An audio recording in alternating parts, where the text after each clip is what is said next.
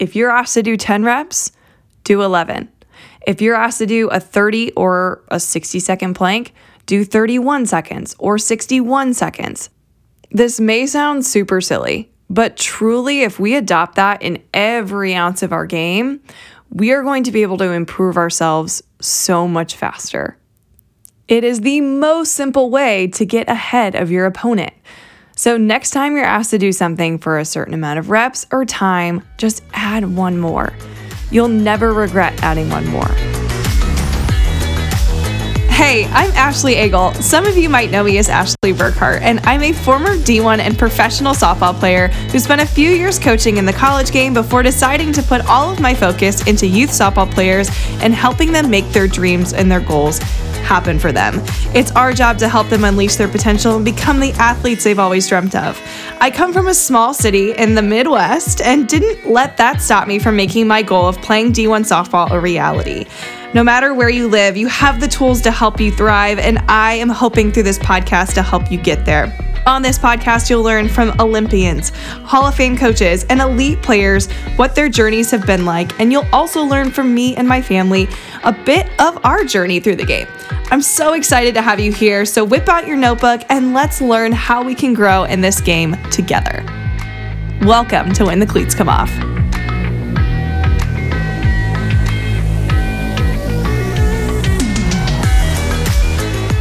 Let's get rolling. Welcome back to another episode of When the Cleats Come Off. Question for you Are you trying to stand out but aren't sure how to do it? Or are you looking for ways that, when implemented to your game, can help naturally grow it instead of feeling like you're forcing it all the time? Sometimes it's not the big things, the big, loud things that help us make giant leaps in our game, but it's the consistent little habits that, when we adopt, we can actually make the needle move faster. Which is why today I've put together five simple concepts. They're not easy, but they're simple concepts that will help you get more out of the work that you're already doing and help really separate yourself from the average. Because we're not here to be average. If you were listening to this, you know this. You are, you're already listening to this to help you stand out. So we're not trying to be average, we're trying to be great. So let's get started. Okay, the first one is muscle activation. If you don't know this about me, um, in school, I studied sports performance. I wanted to be a strength conditioning coach. So, this is me kind of whipping out the nerdiness of kinesiology here, but there's a rhyme and reason. So, when it comes to muscle activation, think of it as preparing your muscles for what they are about to do. Think of it as helping you get more out of the first rep or the first swing that you take simply by making the muscles that you're about to use to be primed and ready to go. My hitters do an active warm up with me and they use a med ball and a J band. Now, you don't need these exact things. You can do similar exercises without them and get some great benefits from them.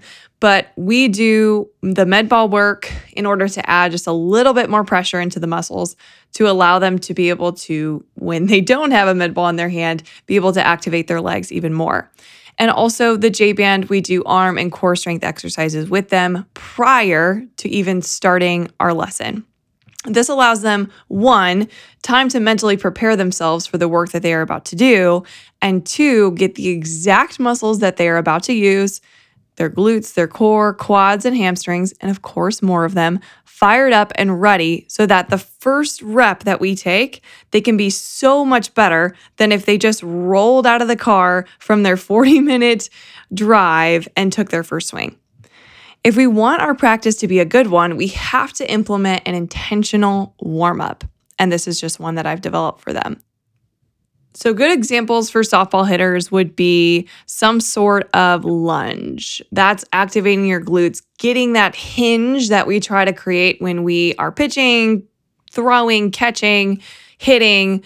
That's a really good place that softball players need to be. So, some sort of a lunge or a squat to help them get a little bit of strength and mobility in. Then, sort of core strengthening. Like you can do a lot of things. I like doing plank shoulder taps so we can get other muscles activated as well. Um, and Russian twists are really good to activate the core. And let's add maybe some sort of knee down or full push up to get those arms primed and ready, especially those shoulders. I always say that if you're not sweating before your first swing, you're not warm enough yet. So, sorry, Midwest people and East Coast people, where it gets really cold in the winter, you might need a little bit longer of a warm up. But I find that when my athletes do, this is what we actually do in the cage with the 10 pound med ball. I have them do side lunges. So their feet will be wide and they'll go from side to side in a slow but controlled motion. And they'll do 20 of those, followed by uh, rainbow slams with the med ball. So they'll have the med ball at one hip. You can look these up on YouTube too. But they have the ball at one hip and they go up and over and slam the ball to the side of them and then grab the ball from the other side and then do the same thing. And I have them do 10 consecutive reps. Normally, when they do that, they're breathing pretty heavy. Their their legs are kind of tired, but like in a way to where they're primed and ready to go. And from there, we just start hitting. So it's simple. Like we only take three to five minutes to do this, but truly, if you allow yourself to warm up and not only to get your your sweat on, get yourself warm, but activating the muscles that we are about to use, it's going to help you get more out of the first swing that you take and also allow the entire rest of the session to be amped up and even better. So think of it that way, but also this is going to allow us to help avoid injury. And nobody wants to get injured. And so it'll help avoid injury, but also sustain longevity in your game. So, muscle activation. Think about it, use it. Doesn't have to be this super long routine, but something that's to allow your training to be heightened is definitely this. Number two, adopting the one more mindset.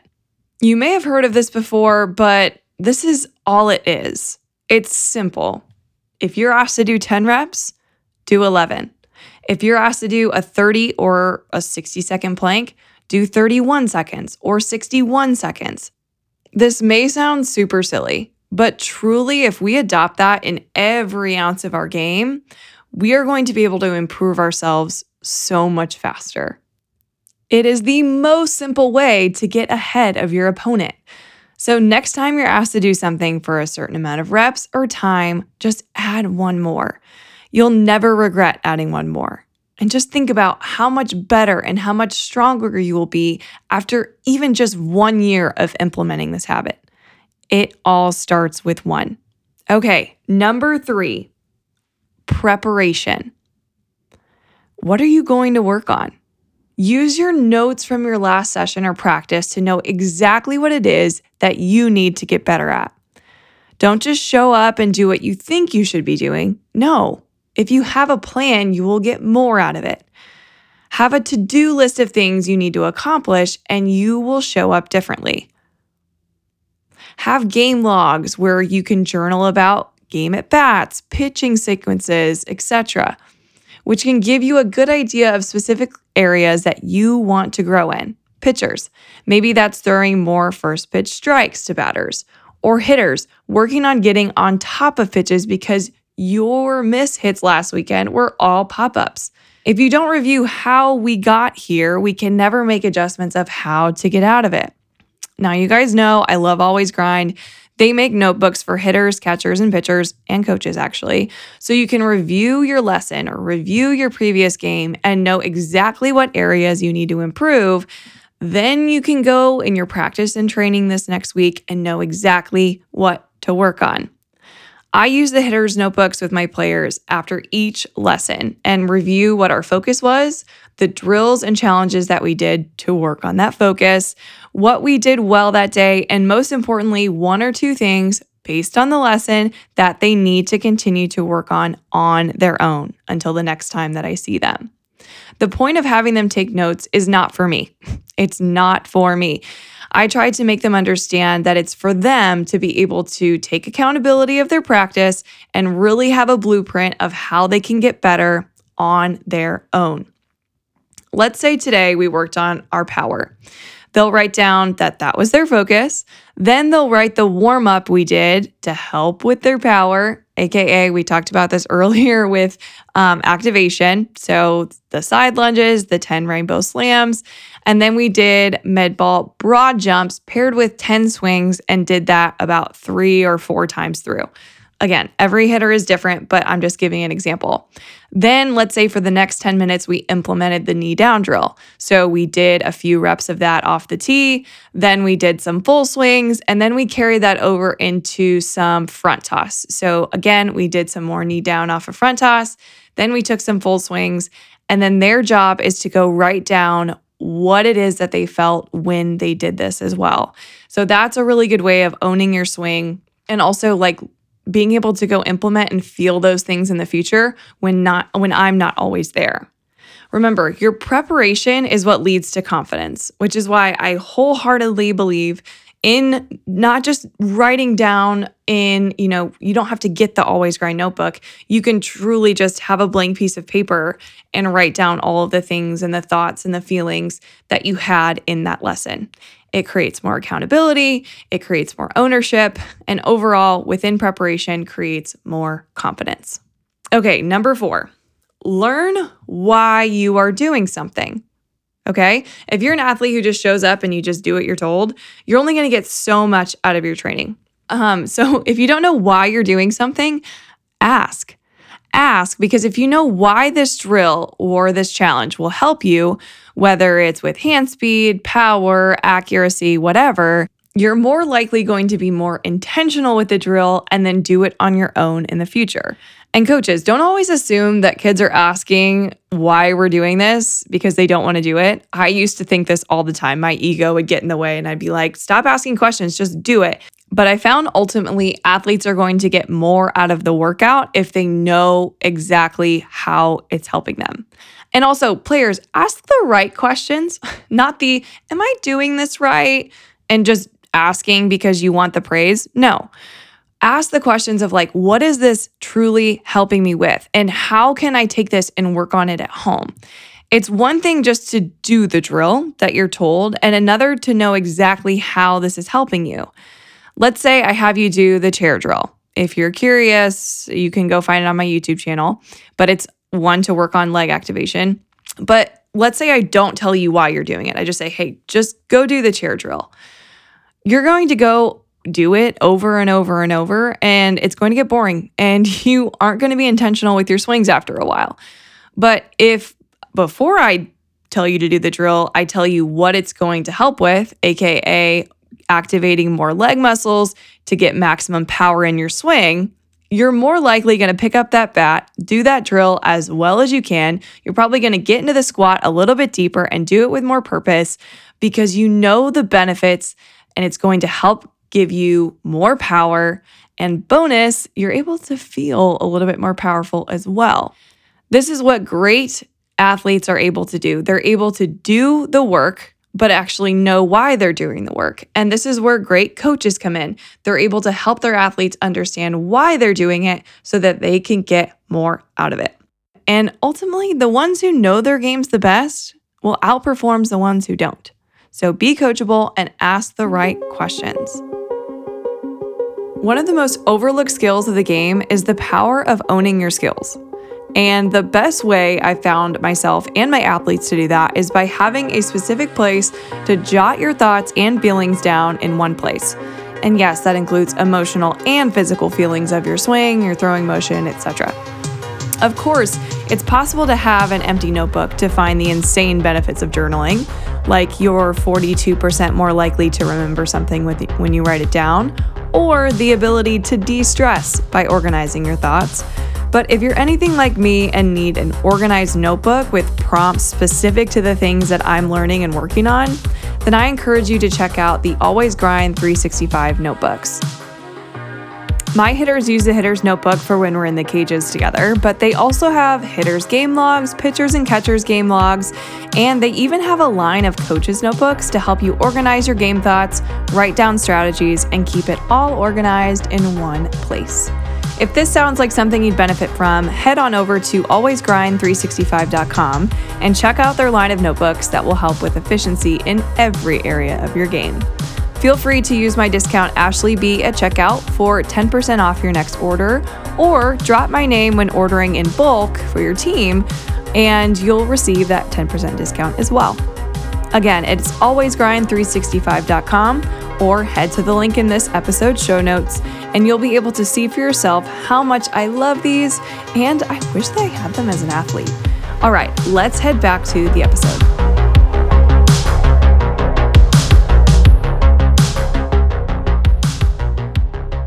Last but not least, make adjustments on rep number two, not rep number five. I truly do this, and you might think I'm crazy, but I make my athletes do a burpee if they make the same mistake more than two times in a row.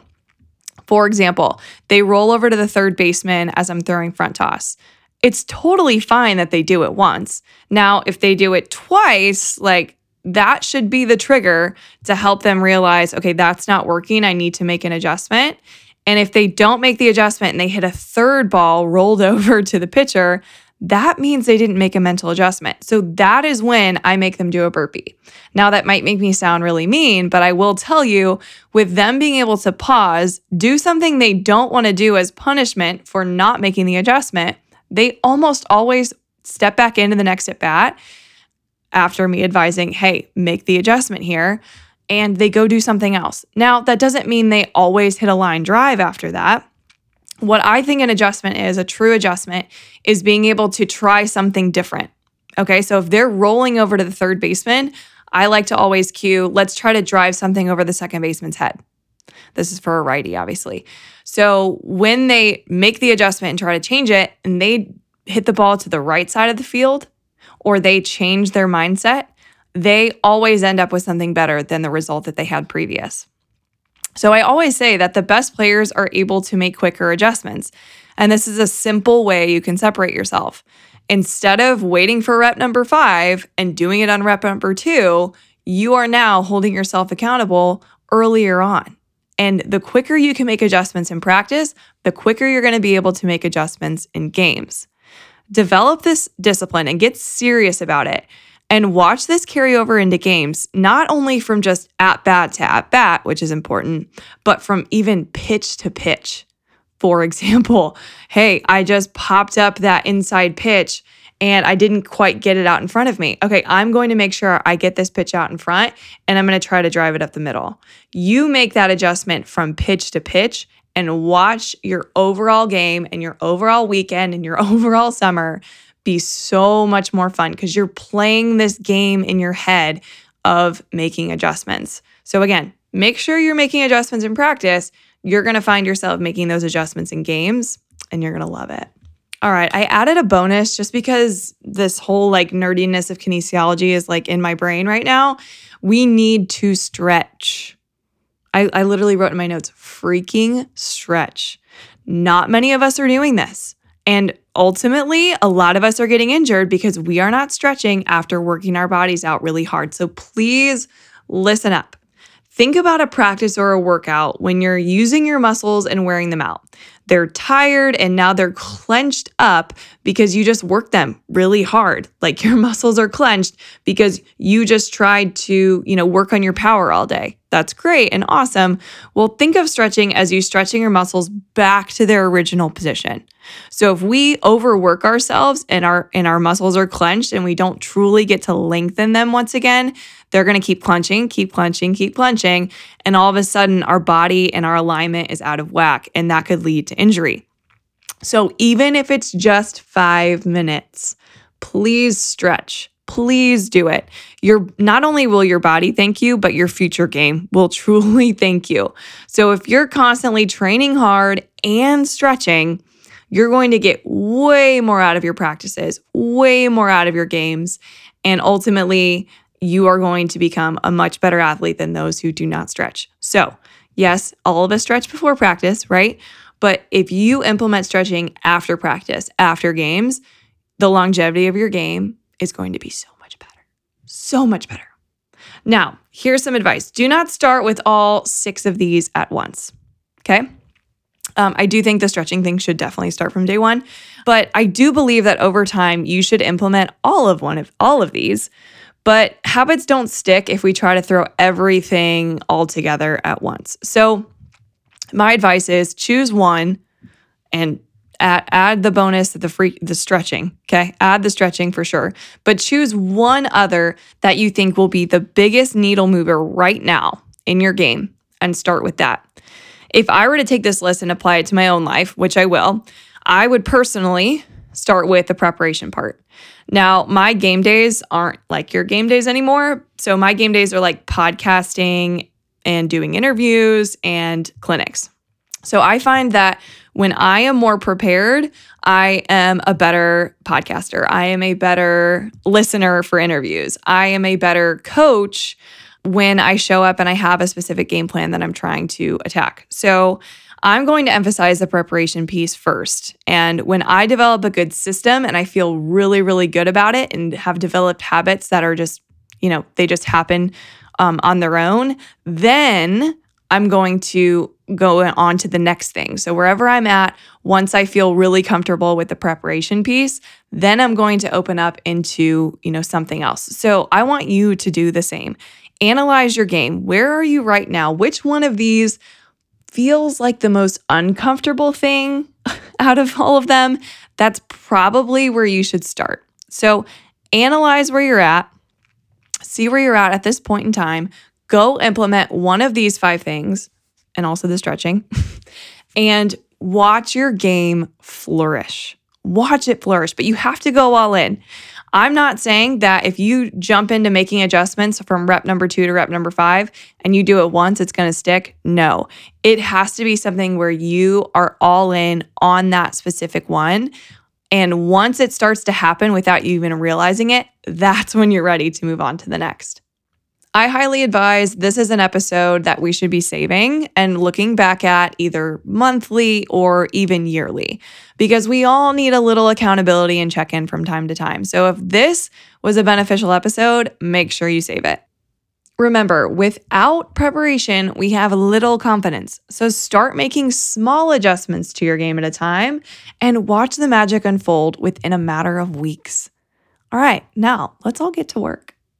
Are you enjoying when the cleats come off? If you are, please make sure you are not only subscribed, because if you are, you'll get a notification as soon as each episode drops on your phone. But also, I would love it if you left a review.